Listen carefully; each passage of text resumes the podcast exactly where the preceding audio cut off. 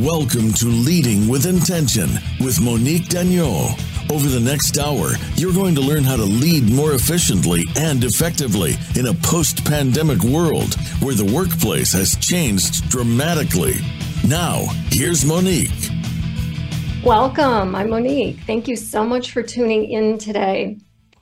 Many leaders have been given feedback that they need to display more empathy in the workplace. And statistics actually show us that ninety percent of American workers do feel that empathy leads to more job satisfaction. But what if you are a leader who doesn't really display empathy in the workplace? You're just not wired that way. Can you learn to be? How can you learn to be that way? We'll answer these questions today as we explore a concept called empathetic leadership or empathic leadership, and why it's so important in organizations, and how you can quantify its impact on performance. I'm here today with Uche Maple. Uche runs a successful leadership and business training company. She has a twenty-year career in engineering. She is a speaker, coach, and mentor in the STEM and business community. Welcome, Uche. Thank you. Thank you very much. Glad to be here.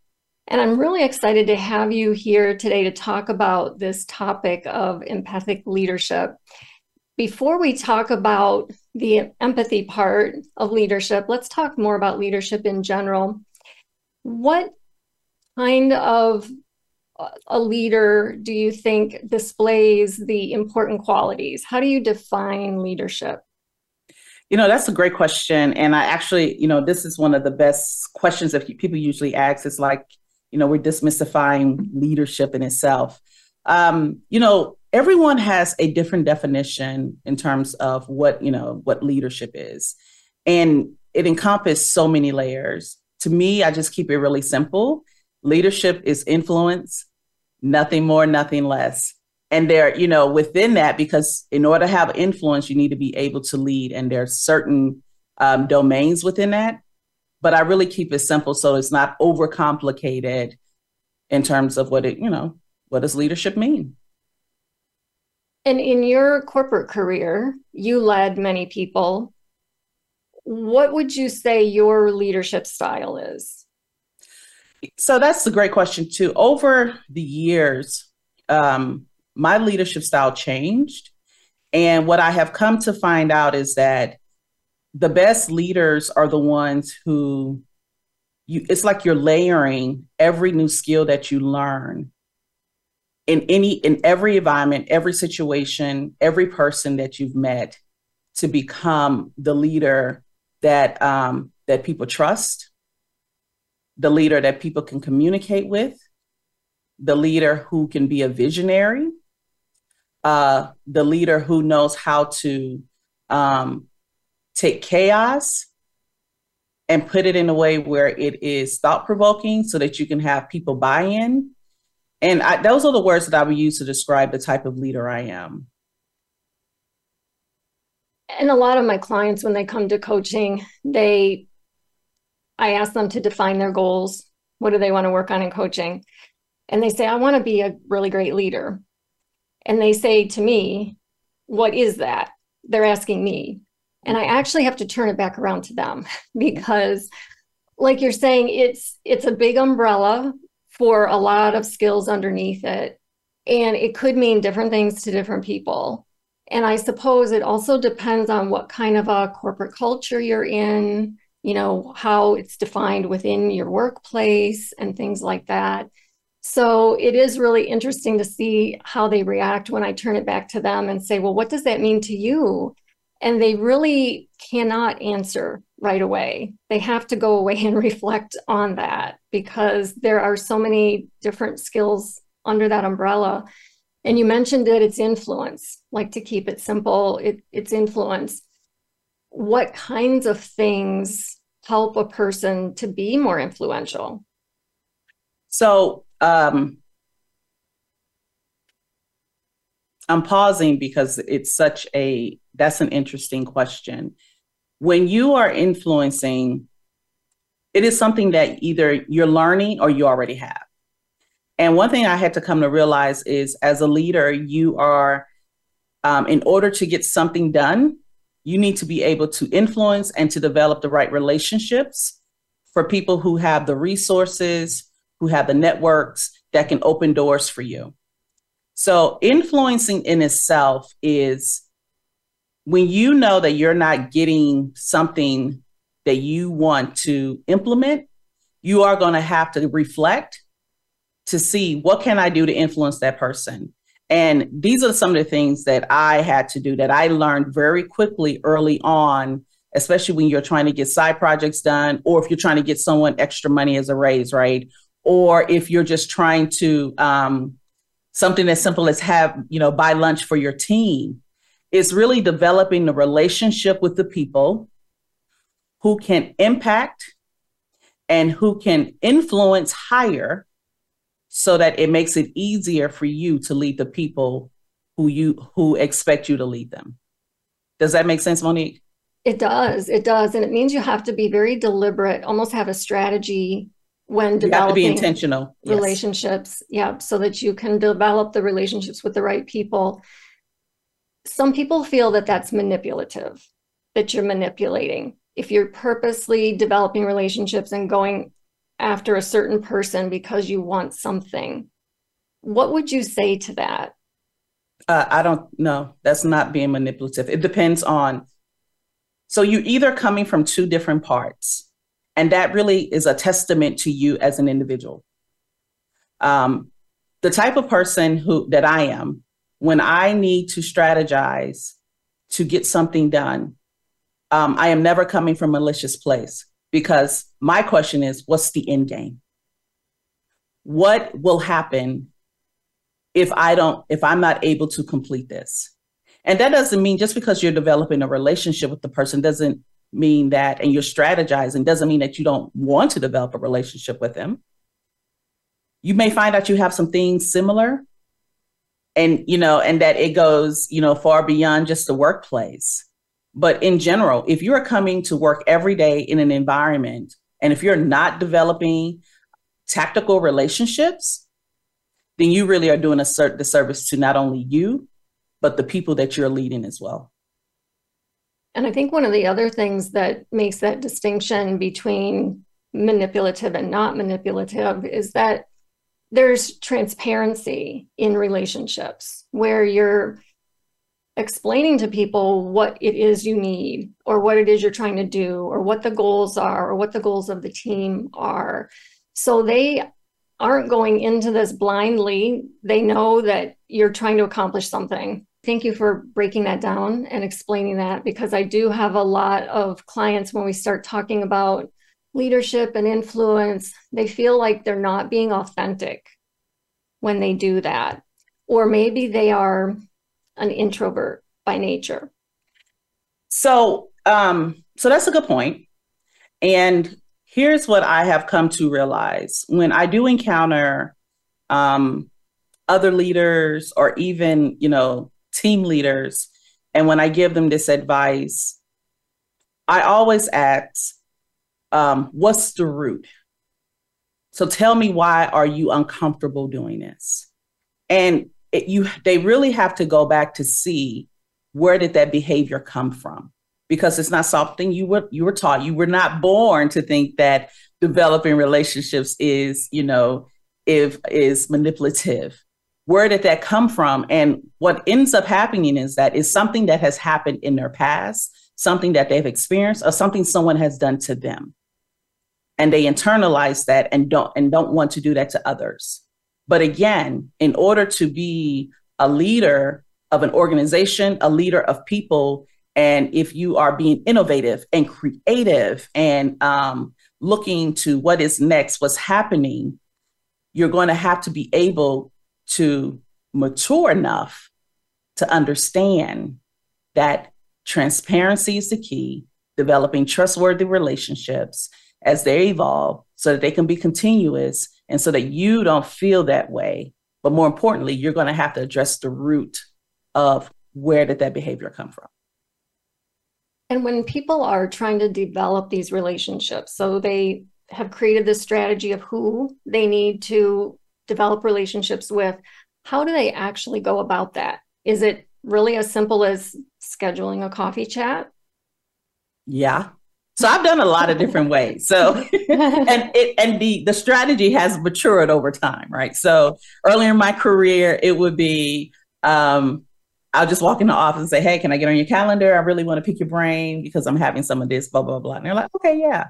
And then, you know, the more that, um, as I matured into my career, um, I would, I would, I would ask them for coffee and say, hey, do you mind if we go have coffee? One, I work for you. So I'm always a fan. And I tell everyone this, it is important for you to get to know the person that you're working for, because you need to decide whether or not you want to work for them. Because if their values are not in alignment with who you are, then that may not be the organization or the team lead for you. So I always meet with all my leaders, all the way up to vice president, if I have access to them, because I really want to get a chance to know who they are as a person versus the picture that I see and their bio. I want to be able to develop a relationship with you. Not only that, so that whatever objectives you have that are in alignment with where my organization is going, how can I help you meet that so that we can push the envelope forward, especially in the engineering field, so that we can be more innovative and creative and solve these solutions that people say that are the impossible, and we make the possible possible. I think it can be so empowering. Some people are very intimidated by senior leaders and people in the C-suite. So they purposely do not develop relationships with them because it's intimidating. But when they do develop those relationships, I think it can be very empowering, and it can help build confidence in leaders or in potential leaders to be talking right next to someone who is a higher level than them, getting to know them. So it it does a lot, and, and even confidence is contributes to building leadership skills, because you've got to have that confidence as a leader. So I think that those coffee chats are really important. And all hands meetings that they have too, right? So they usually have all hands meetings. Um, and they usually have also more intimate meetings. I can't remember what they call it, but that's a great opportunity as well, when it's like maybe a team of five or a team of ten and you're meeting with them. Um, cause that's really starts at the vice president level, where they do a lot of that. So, cause it gives them more insight into what's happening, you know, about, across the organization. It's a great way. And they're usually open and, and very transparent. And that is actually the introduction, right? So if you're talking about strategy, when you first meet them, you have that introduction. And then from there, you can just follow up with them every quarter. Something just even like a thirty minute, um, you know, tag up. It doesn't, and take it out of their office. Don't put it in the office, because one, they get interrupted a lot.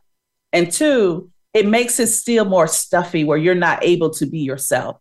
And, you know, have a walk around, go to the cafeteria. And that way, that's how those relationships start. So if you ever get an opportunity, the first initial one, just keep making those um, check-ins and be innovative and creative on how you're talking and meeting with them.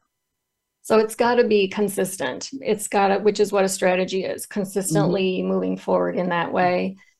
For people who are pretty intimidated by those initial one-to-ones or coffee chats, or maybe they are pretty introverted and this is a huge step for them to take, what would that first conversation look like? What kinds of things would they say? How would they initiate the conversation? So uh, what usually happens is um, at the C-suite level, they are very aware of that. They know that everyone is not comfortable speaking out. So if you are in that environment, I'm gonna give you two, two um, ways to do this. If you're in an environment and your, um, your leader is asking you questions, it, just answer back. That's the first thing, um, because they'll continue to ask. They will continue to ask because they are aware of that. And if you are still uncomfortable, even after that following up, get a support system so you can have someone to pump you up and tell you to do it. Okay. The second thing is that if you do, if you are in an environment and they are not engaging with you, you could simply do when they, you know, pay attention to what's being said, especially if you are more comfortable sending out emails, just send an email with them, follow it up and say, that was such a great conversation. These are some of the great the takeaways that I took from that. And I definitely um, look forward to talking to you soon. What's going to happen is that they will initiate it. They'll probably say, that's great. I'm going to get my administrator on there and she can set up a meeting when you're available, talk to her. So those are two different ways on how introverts or people who are uncomfortable that you can maximize and take advantage of that situation. How did you get into this work? You know what? Um, my first job was in Tucson, Arizona at a defense company. And I got part, I was, my first role in terms of something outside of work was being part of the E R G. And I was the diversity chair. So that was like, that was twenty-two. I was at, I was twenty-two years old. That was my introduction to being in the room with the C E O, the vice president of engineering, vice president of operations. And they, you know, just watching. And because I was in that position, I had to talk. And from there, it just continued? It just continued from there, yeah. We've been here with Uche Maple talking about leadership. What is leadership? What are some of the qualities of leadership? How to develop initial relationships, especially if you're a little intimidated or if you're an introvert.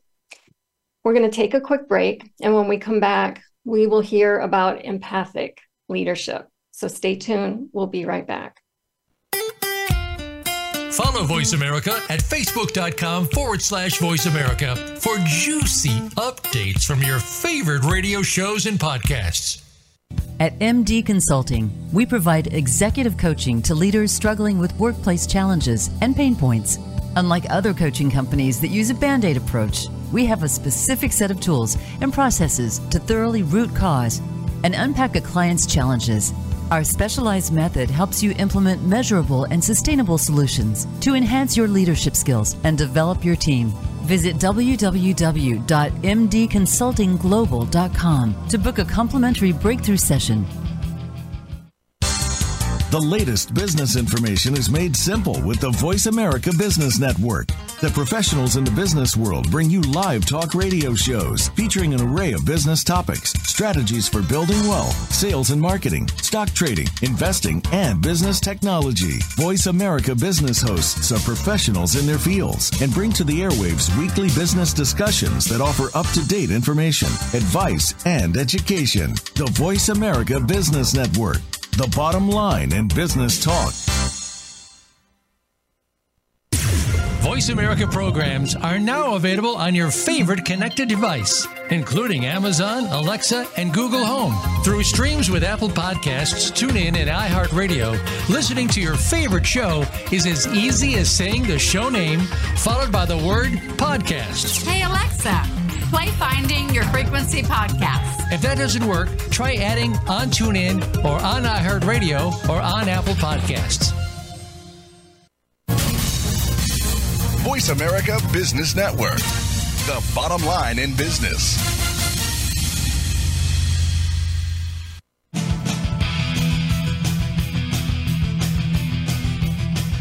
Welcome back to Leading with Intention with Monique Daniel.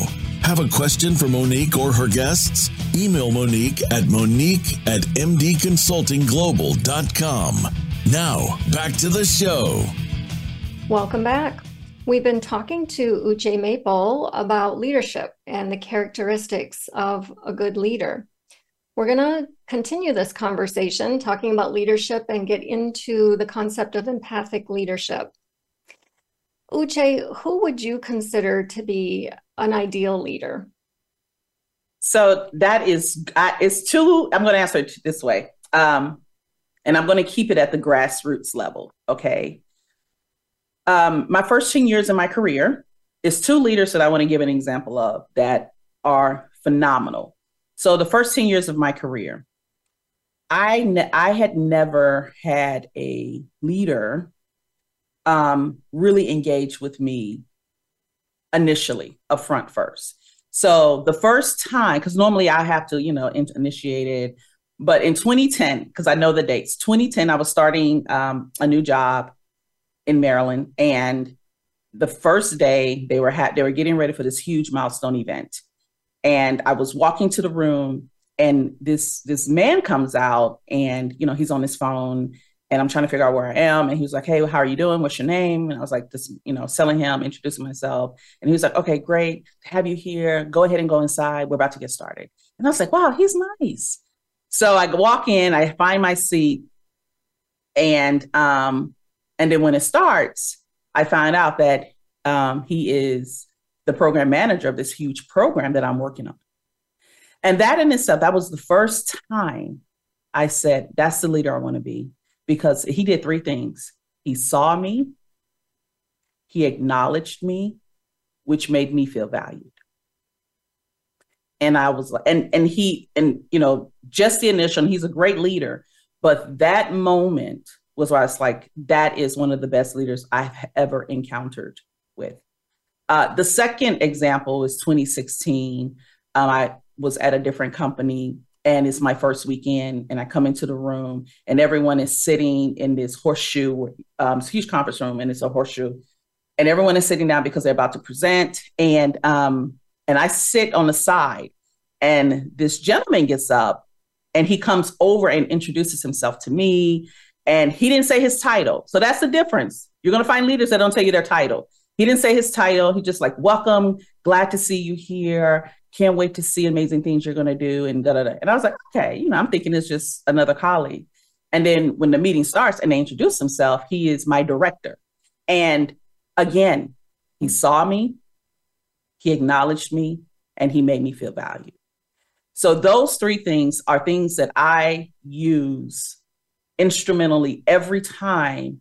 Whenever I go anywhere, to anyone who I don't know that's in the room with, I make sure that I see them and I acknowledge them so that they know that they feel valued.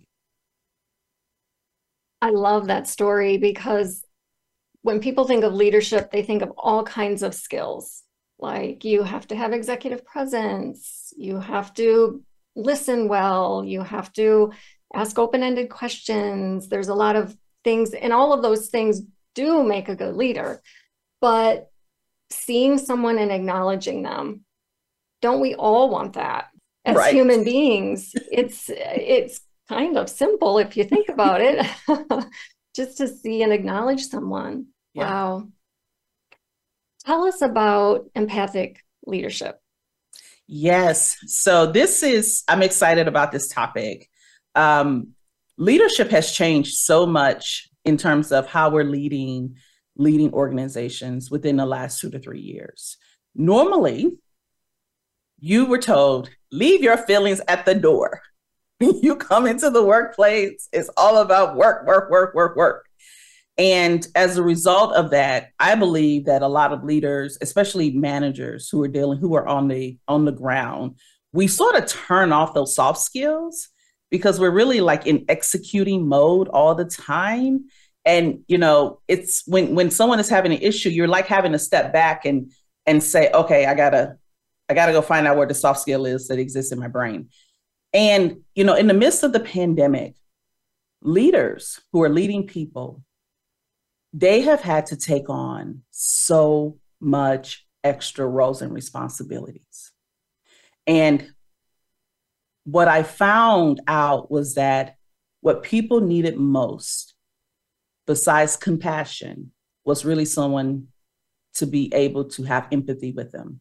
And, I'm, and, and as an example, in the midst of twenty twenty, when everything was happening, I would get calls from, you know, people that were supporting my program and said, hey, you know, my family member passed away, or I got COVID, or this happened.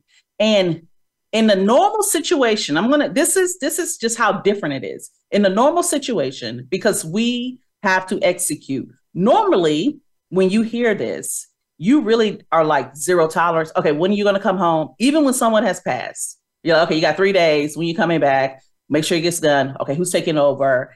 And that, the shift in itself did not start from the task itself, but from the person itself. And when, you know, so it went from, when you, how you gonna get your work done, to, okay, are you okay? I understand. Take the time you need. got it. And once you went through that process, you then go into, because you're not going to be here, and we don't want your work to get behind, or you to feel bad because you're not here, is there someone who can come in and at least do twenty-five percent of the work? And that was how the conversation was. We had to have those conversations because we needed to put ourselves in other people's shoes so that they know that they're not alone and that we're in this fight with you.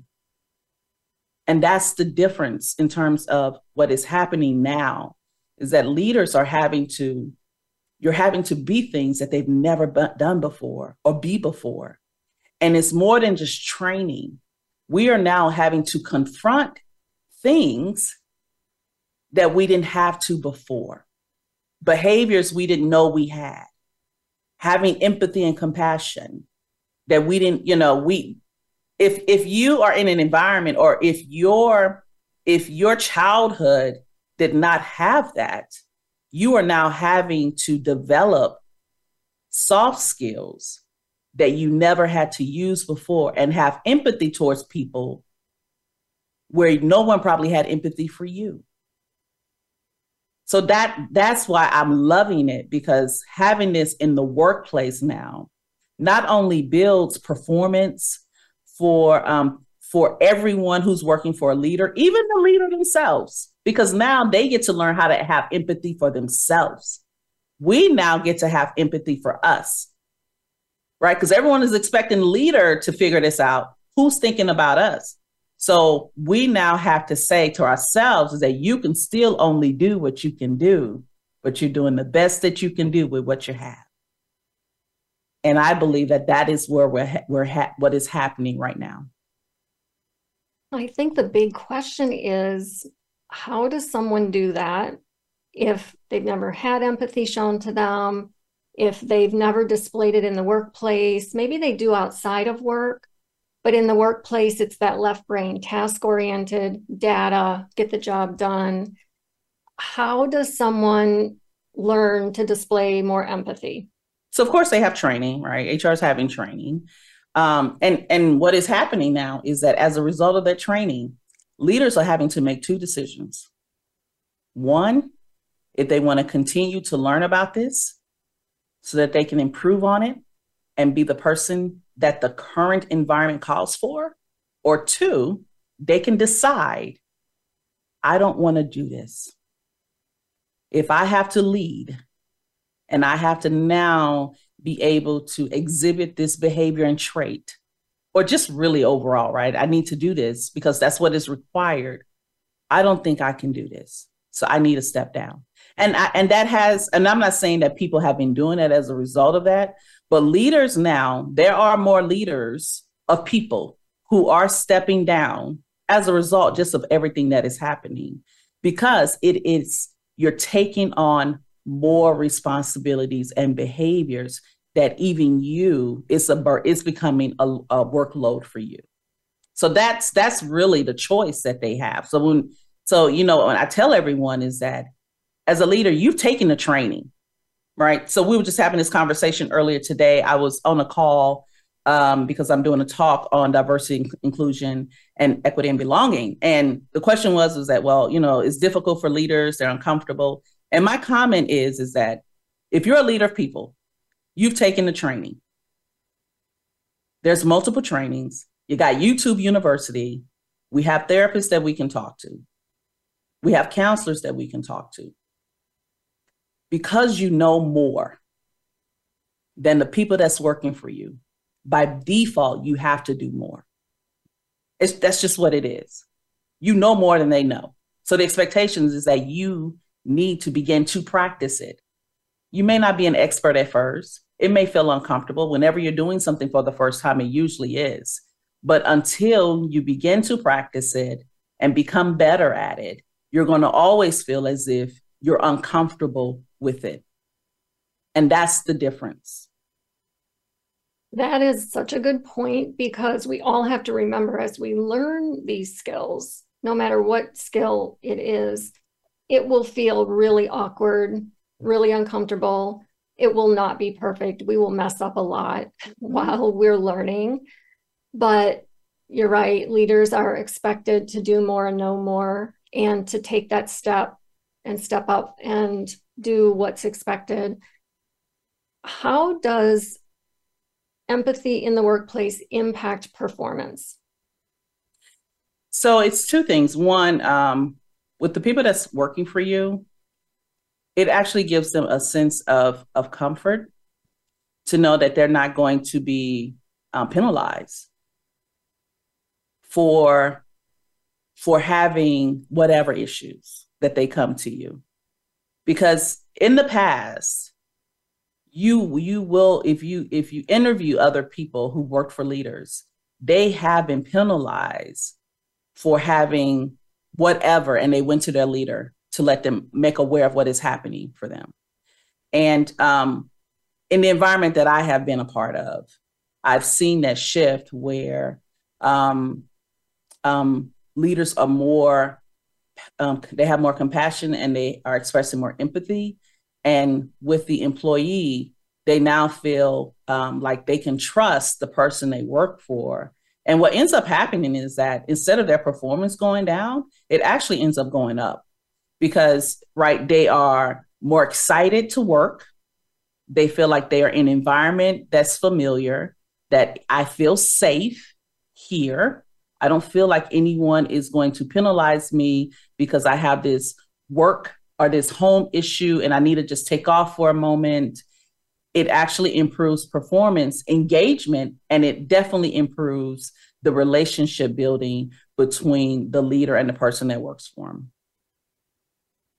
And how do you quantify that? Well, so, you know, and if we want to look at it from work performance, right, they're getting their work done quicker. It's it's more quality work. Um, they're coming by, asking you to review stuff. You find them coming by your office, engaging with you. Um, they don't mind um, sparking up a conversation with you. I'm saying those are some those are some of the things that you can um, be aware of. But even if you're doing one-on-one, Um, just meeting with them and tagging up with them one-on-one, um, they usually give you more information. And two, something else you can do as well is that if they're supporting other projects and programs, you can go and get feedback from the people they're supporting as well to see how their engagement and how their performance is. It's been numerous of times where um, an employee was, uh, for, for whatever issue, they was just having a difficult time in this particular season. And what I tell everyone is this was the best advice someone gave to me. In different times of your life, you are going to have seasons where you have peak and valleys. And that is normal because you are going through different things. You're either getting married, you're having kids, whatever it is, right? And you, it's okay. Do not beat yourself up. That was the best advice that a leader gave me when I was younger. And that is something that I have now pulled forward.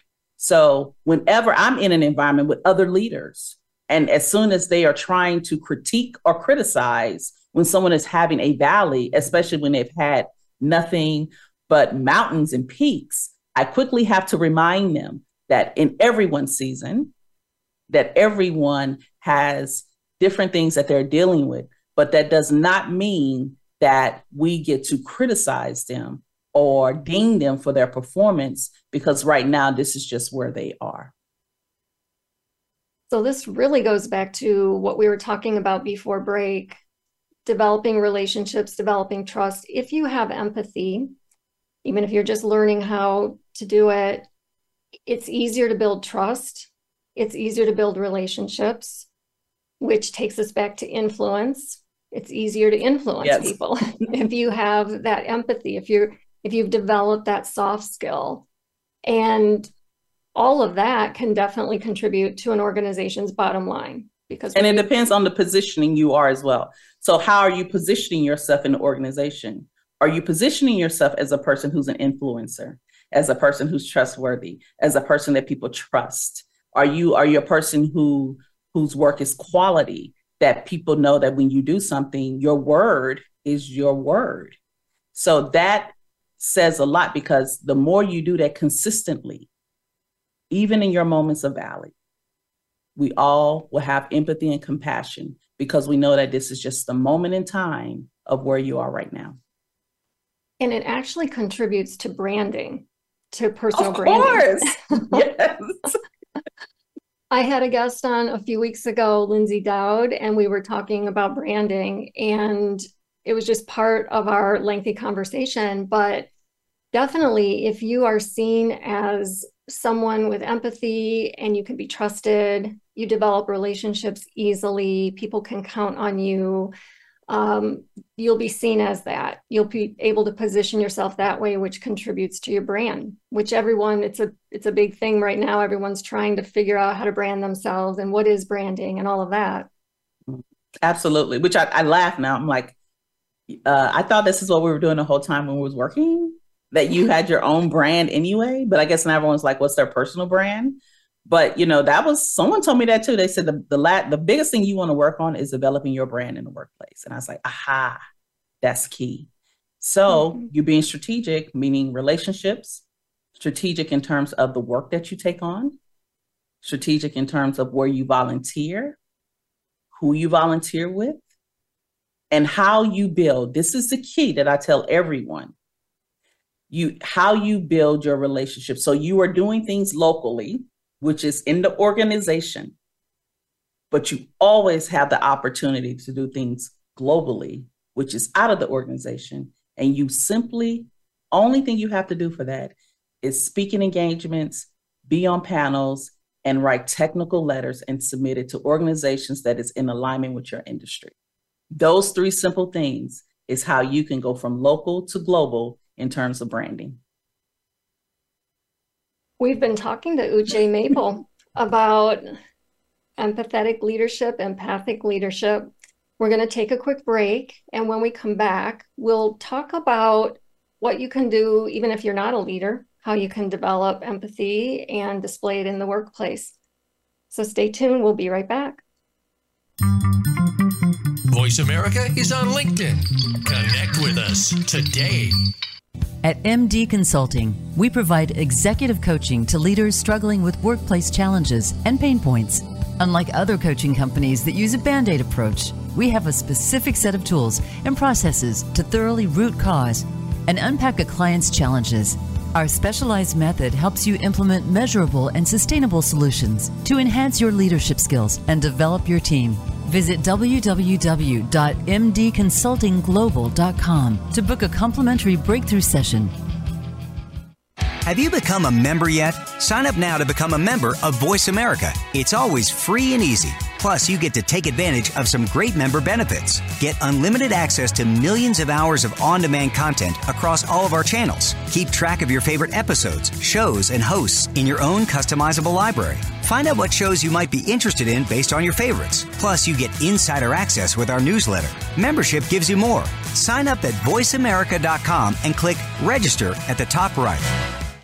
Are you ready for a disaster? If you are like many people in the world, that answer may sadly be no. Disasters happen unexpectedly to people just like you every day. Tune into Preparing for the Unexpected with business continuity and disaster planning expert Alex Flick. The show will not only help you better prepare for a disaster itself, but also to prepare you, your place of employment, and community for the aftermath, emotionally, financially, and with a better level of awareness and a stronger feeling of resiliency. Tune in Thursdays at one p.m. Eastern Time, ten a.m. Pacific Time on the Voice America Business Channel.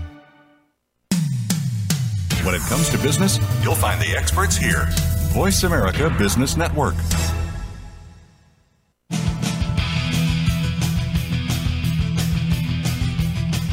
Welcome back to Leading with Intention with Monique Daniel. Have a question for Monique or her guests? Email Monique at monique at m d consulting global dot com. Now, back to the show. Welcome back. Uche and I have been talking about a concept called empathic leadership, how organizations can benefit from implementing this concept. We're going to pivot a little bit now and come at this topic from a different perspective, from someone who's not a leader. So Uche, what can you say to all the direct reports out there who are not leaders, they're not people leaders, they don't have direct reports of their own? how can they implement this concept? So one of the best things is that, you know, even though you're not leading people, you are still leading. I can, I always tell everyone that you're a leader by default, because um, even as you're building your brand and you have assignments and work that you're responsible for, you are leading that effort.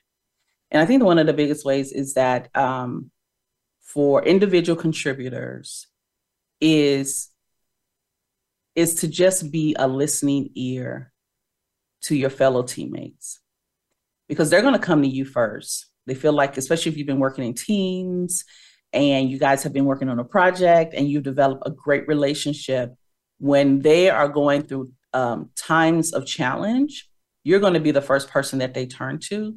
So just listen, just listen, um, show compassion, let them know that they're not alone, and that if it is something that becomes um, very serious, that I always say, recommend for them, you know, recommend like, hey, you need to go talk to the manager. So the biggest thing is just being a listening ear so that they know, they know that they're not alone. Is it possible for someone to have too much empathy? If you, yeah, because you're listening to everybody's problems and you don't get anything done. So you have to be definitely aware of that as well. Um, because that is that, that you do have people who are very sensitive to other people's um, emotions, and, and they can definitely get caught up. So you just need to be aware of your own, have your own. When they talk about emotional intelligence, be aware of, you need to be aware of your environment. And if you, if it's impacting you from performing the way you need to perform at work, or even just at home, and you are just like over over involved with other people and what's going on and it's affecting you, you need to really take a step back. And that way you need to monitor what you take in, who you listen to, and um, and be able to set boundaries so that it's not taking over your life.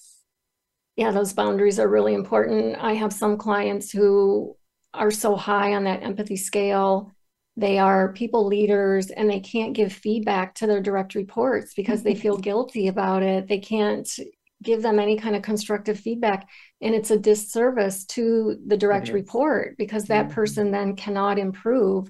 So in coaching, we actually have to work on setting those boundaries and downplaying that empathy a little bit. And I think it's, there's times when you do have to have a lot of it and times where you have to downplay it. And like you said, you need to be aware enough to know when to do which, yes, depending on the situation. What's the difference between sympathy and empathy? Yeah. So the way I look at it is that um, sympathy is you feel bad for them. You understand them. You're like, okay, I feel bad for you. But empathy is you actually walking in their shoes. Like you picture yourself in their position, which gives you a different insight. It's the same as if, if for all our listeners who are on Facebook, when someone posts that someone has passed, two things happen.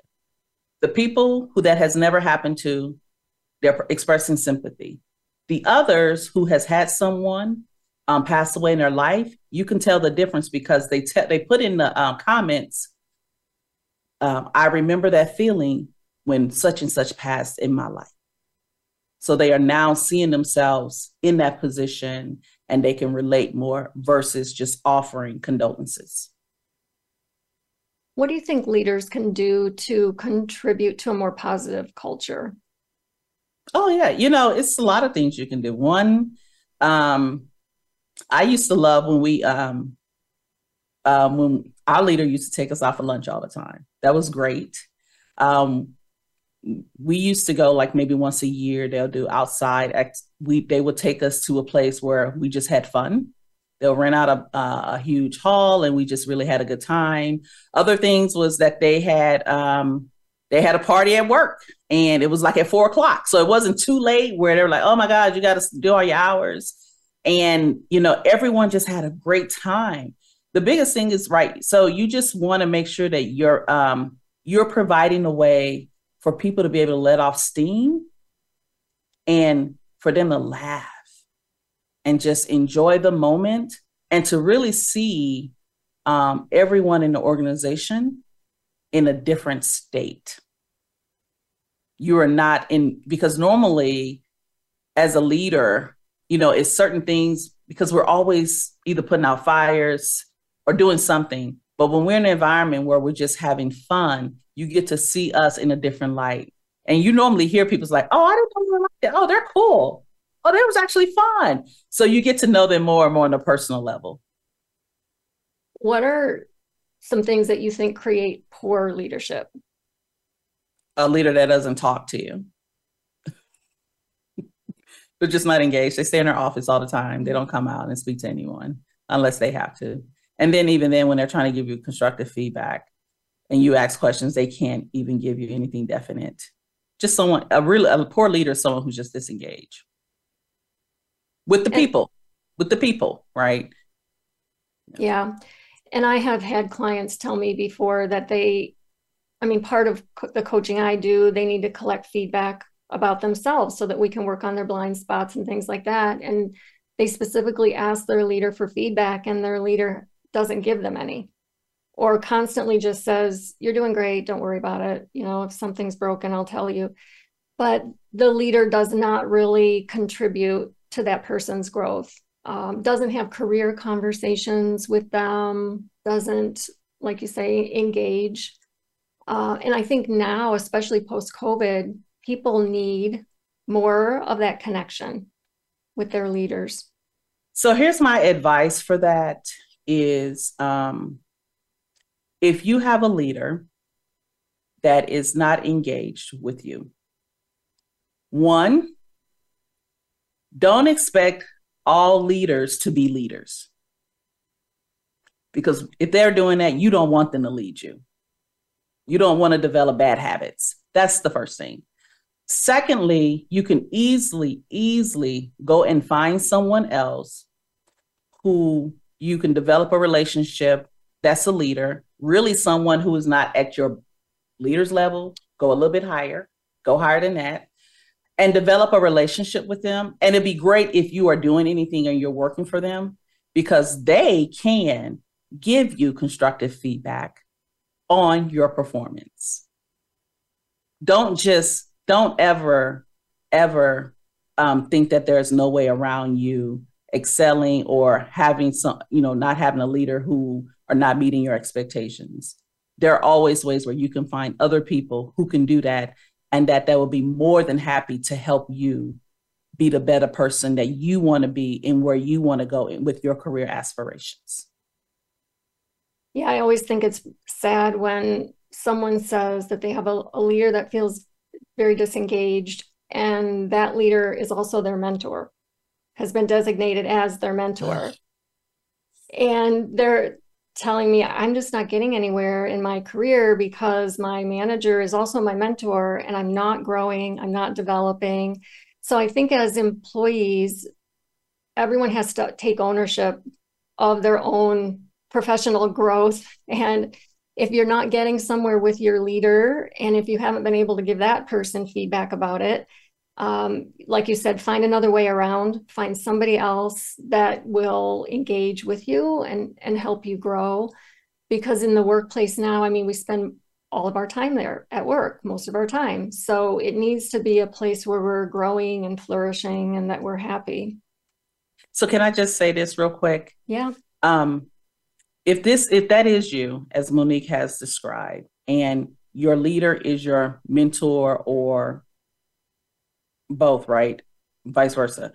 Um, this is going to be difficult. And it's going to be difficult, especially if you have less than five years, unless you are a type A personality. This is going to be difficult. But here is the reality. You're going to have to do either two things. Stay where you are and be suppressed in your career, or take ownership and move to someone else who is invested in you. I know someone who stayed in that position. They stayed under a leader for twenty years who was toxic. They are still recovering from that. Okay? Don't ever feel like you have to stay with something, someone, when they're not beneficial for you. That's all I got, Monique. Great, great advice. Thank you for that. What's the hardest leadership decision you've ever made? Firing somebody. That's the hardest one. Yeah. Let me, yeah, yeah. Even, yeah, it, it never gets easy. Period. Yeah. It's a hard one to, to swallow. Not, not laying them off. I'm not saying laying them yeah. off. Yeah. I'm saying when you, when you have to fire them, that's, um, that's a difficult conversation. And, um, and it's, yeah, you, you, you earn your stripes mm. when, you, when you're doing that, because you don't know the outcome of, of what could happen. And especially if you're a person high on empathy and you have to do something like that. Yeah. Tell us a little bit about your business and what you do there. Yes, thank you for asking. So um, I own Noteworthy Con- um, Consulting, and it is a leadership and um, team dynamic um, training company where we offer coaching and training services. Our the what we are what we are striving for is to help teams um, become more engaged, so that we can um, increase retention, and that um, using strength-based solutions. And what we want and what we want to do is to help leaders, because they're taking on so many responsibilities, learn how to lean on their strengths that will help reduce burnout, that will help reduce leadership turnover, and increase um, their overall engagement in the workplace, so that they can have better performance and they can have overall well-being as well. Definitely a much needed service. And you go into organizations and do this. Yes, we do.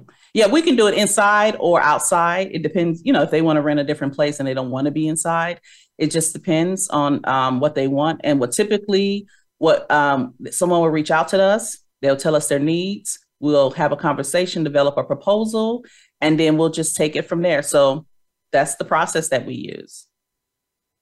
We've been here with Uche Maple today talking about empathic leadership. Uche, thank you so much for being here. This has been a really insightful conversation. How can our listeners reach you? Absolutely. So you can reach me simply by going to my website, w w w dot uche anye maple dot com. I know that's a lot of letters and syllables.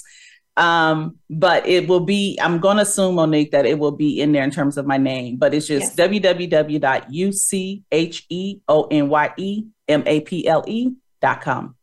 And that is all my handle on all my social media as well. Great. Thank you so much. And listeners can connect with me on LinkedIn, either my personal profile, Monique Daniel, or my business page, M D Consulting, or m d consulting global dot com, which is my website. And on the website, there is a resource page where you can download a lot of complimentary resources, uh, sign up for the blog, connect with me on all the other social media uh, platforms, and stay tuned for next week. Make sure you come back next week, because we're going to be talking with Nita Sweeney about mindfulness in the workplace. Another much needed topic for discussion. So enjoy the rest of your week, and during your week, don't forget to lead with intention.